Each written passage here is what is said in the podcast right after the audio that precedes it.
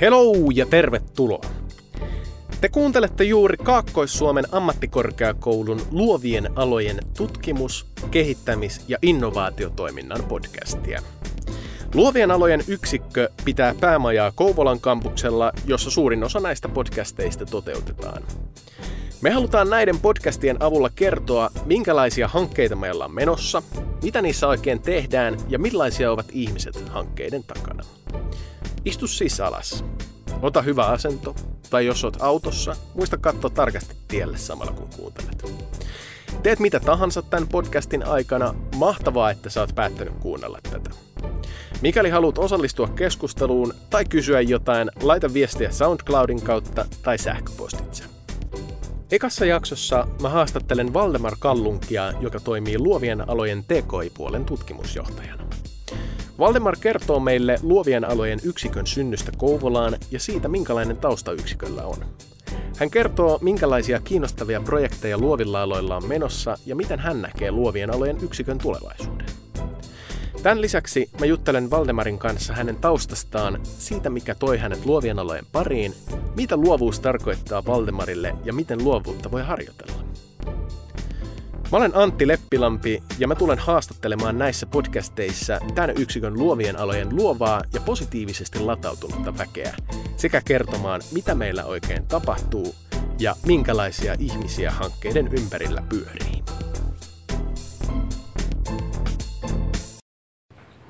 Mulla on täällä haastateltavana TKI-puolen luovien alojen tutkimusjohtaja Valdemar Kallunki. Tervetuloa Valdemar. Kiitos. Voisitko sä esitellä kaikille kuulijoille, että kuka sä oikein olet? Mä olen eh, tosiaan Kouvolan luovien alojen yksikön eli, eli Kaakkois-Suomen ammattikorkeakoulussa tutkimusjohtaja, jonka vastuulla on erityisesti luovien alojen kehittäminen. Meillä ammattikorkeakoulussa on, on periaatteessa viisi tutkimusjohtajaa. Tämä luovat alat on uusin tällainen alueavaus tavallaan vahvempien TKI-sisältöjen joukossa. Kyllä.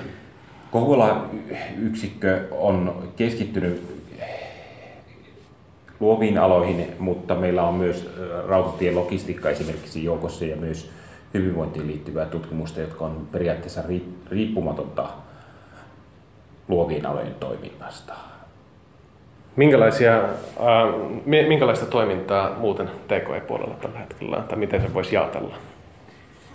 Äh, no jos mä kerron ensinnäkin meidän asemoitumista, niin, niin me ollaan sillä tavalla poikkeava yksikkö ammattikorkeakoulussa, että äh, muut nämä TKI-vahvuusalat on, on tämmöisiä, tämmöisiä erikoistuneita yksikköjä, kuten logistiikka, hyvinvointi, digitaalisuus ja, ja, ja sitten, sitten metsä ja ympäristö. Mm-hmm. Ja luovat alat pyrkii olemaan horisontaalinen toimija, eli tekee yhteistyötä periaatteessa kaikkien muiden toimijoiden kanssa.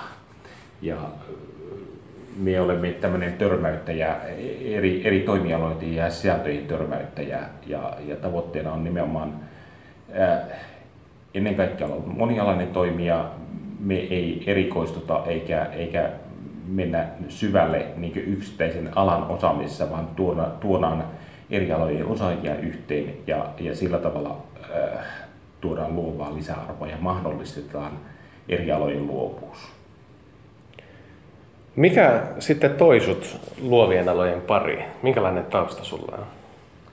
Tota, ei voi sanoa, että mä olisin ihan noin niin nuorena poikana ajatellut, että tässä luoville aloille suuntaudutaan. Mutta, tota, tai itse asiassa siis luovat alat on kyllä nuoruudessa kuulunut jollakin tavalla, eli musiikki ja kirjallisuus on kyllä kuulunut hmm.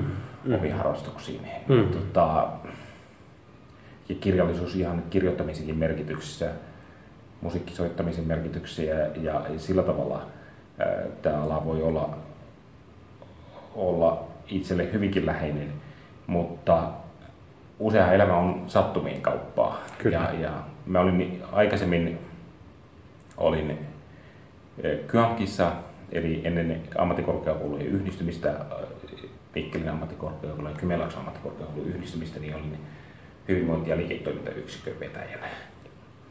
Ja tämä nyt, että Kouvolassa päädyttiin tällaiseen, tällaiseen luovien alojen osaamiskeskittymään, niin oli monen tekijän summa ja keskeisenä toimijana siinä oli Kouvolan kaupunki, joka mm. mahdollisti tämän mm-hmm.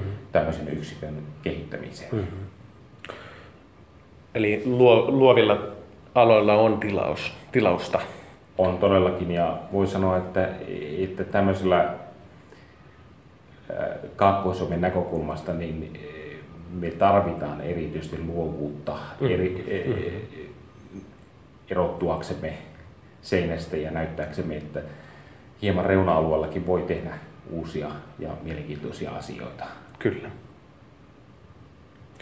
Ää, minkälaisia, jos pitäisi antaa sellaista pientä kuvaa kuulijoiden, niin minkälaisia hankkeita tällä hetkellä meidän luovia aloilla, luovilla aloilla on menossa? Meillä on hyvin monialainen noin 20 henkilön tiimi mm. ja projektipäällikköjä ja projektityöntekijöitä ja tutkimuspäällikkö. Siellä on ensinnäkin, niin kuin, meillä on hyvinvointiin kohdistuvia hankkeita, jotka on tyypillisemmin ehkä nuoriin kohdistuvia nuorten osallistumiseen liittyviä hankkeita, mm-hmm. joissa hyödynnetään jollakin tavalla luovia menetelmiä, kuten pelillisyyttä, taidelähtöisiä menetelmiä mm-hmm. ja tämän tyyppisiä mm-hmm. asioita. Sitten meillä on ehkä semmoinen uusi kehitettävä alue, on, on, jota me nimittäin merkitystaloudeksi. Se on lähinnä, lähinnä siinä merkityksessä, että, että johtolankana sellaiselle kehittämiselle, jossa pyritään alueen vetovoimaisuuteen vaikuttamaan, vaikuttamaan vahvoilla merkityksillä. Siihen liittyy tapahtuma, tuotanto, matkailu, kaikki missä, missä tota, voidaan tukea tukea tuota alueen näkyvyyttä ja houkuttelevuutta mm-hmm. laajemmin. Mm-hmm.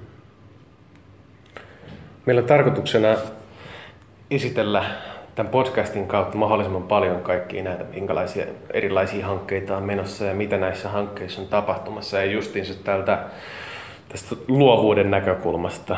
Mi- mitä, ää, Valdemar, sulle luovuus tarkoittaa? No se, mitä me ollaan tässä yksikössä erityisesti lähdetty hakemaan, niin, niin luovuus liittyy jollakin tavalla aina, aina yksilön motivaation ja halun lähteä.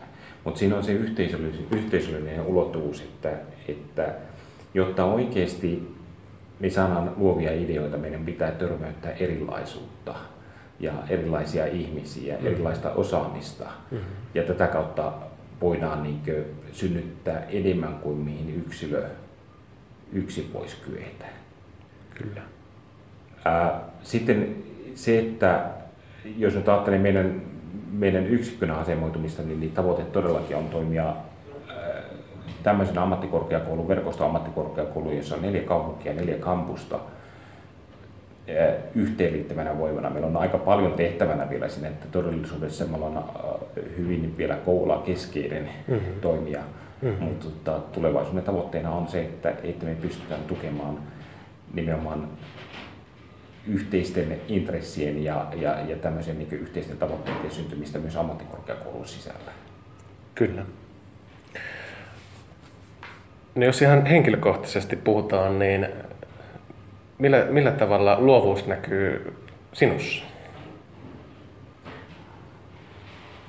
Se on näkynyt elämän varrella aika lukemattomilla tavoilla, mutta tota, on aina aika haastavaa niin määrittää itseään, mm. koska siis minun, minun luovuus ehkä liittyy siihen, että mä on ihminen, joka on kiinnostunut melkein kaikesta. Ja, ja tota, se on sekä heikkous että vahvuus. Kyllä, kyllä. Olen itse huomannut samaa omasta henkilökohtaisesta luovuudesta.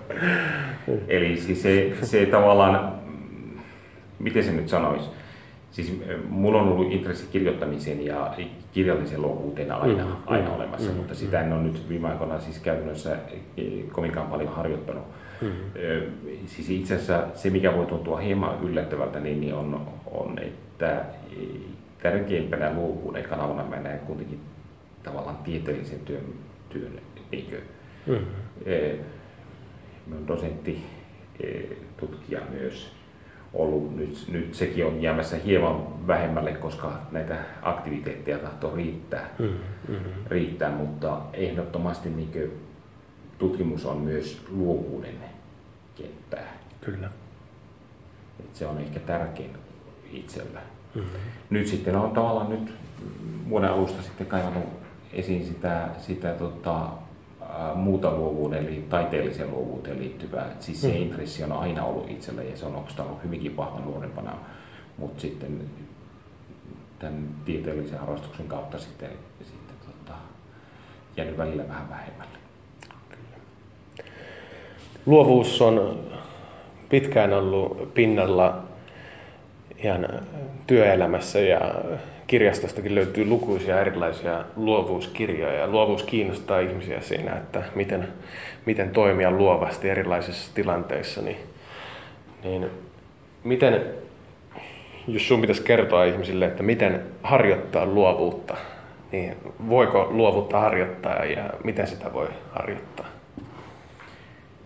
Kyllä sitä voi harjoittaa, ja, mutta minusta se mielenkiintoinen kysymys siinä on oikeastaan, että onko se tavoite, voiko luovuus olla tavoitteena? Voiko mm. sä niin pyrkiä luovuuteen? Mm. Vai onko se pikemmin tietynlaisten niin aktiviteettien mahdollistamaan? Mm. Mm.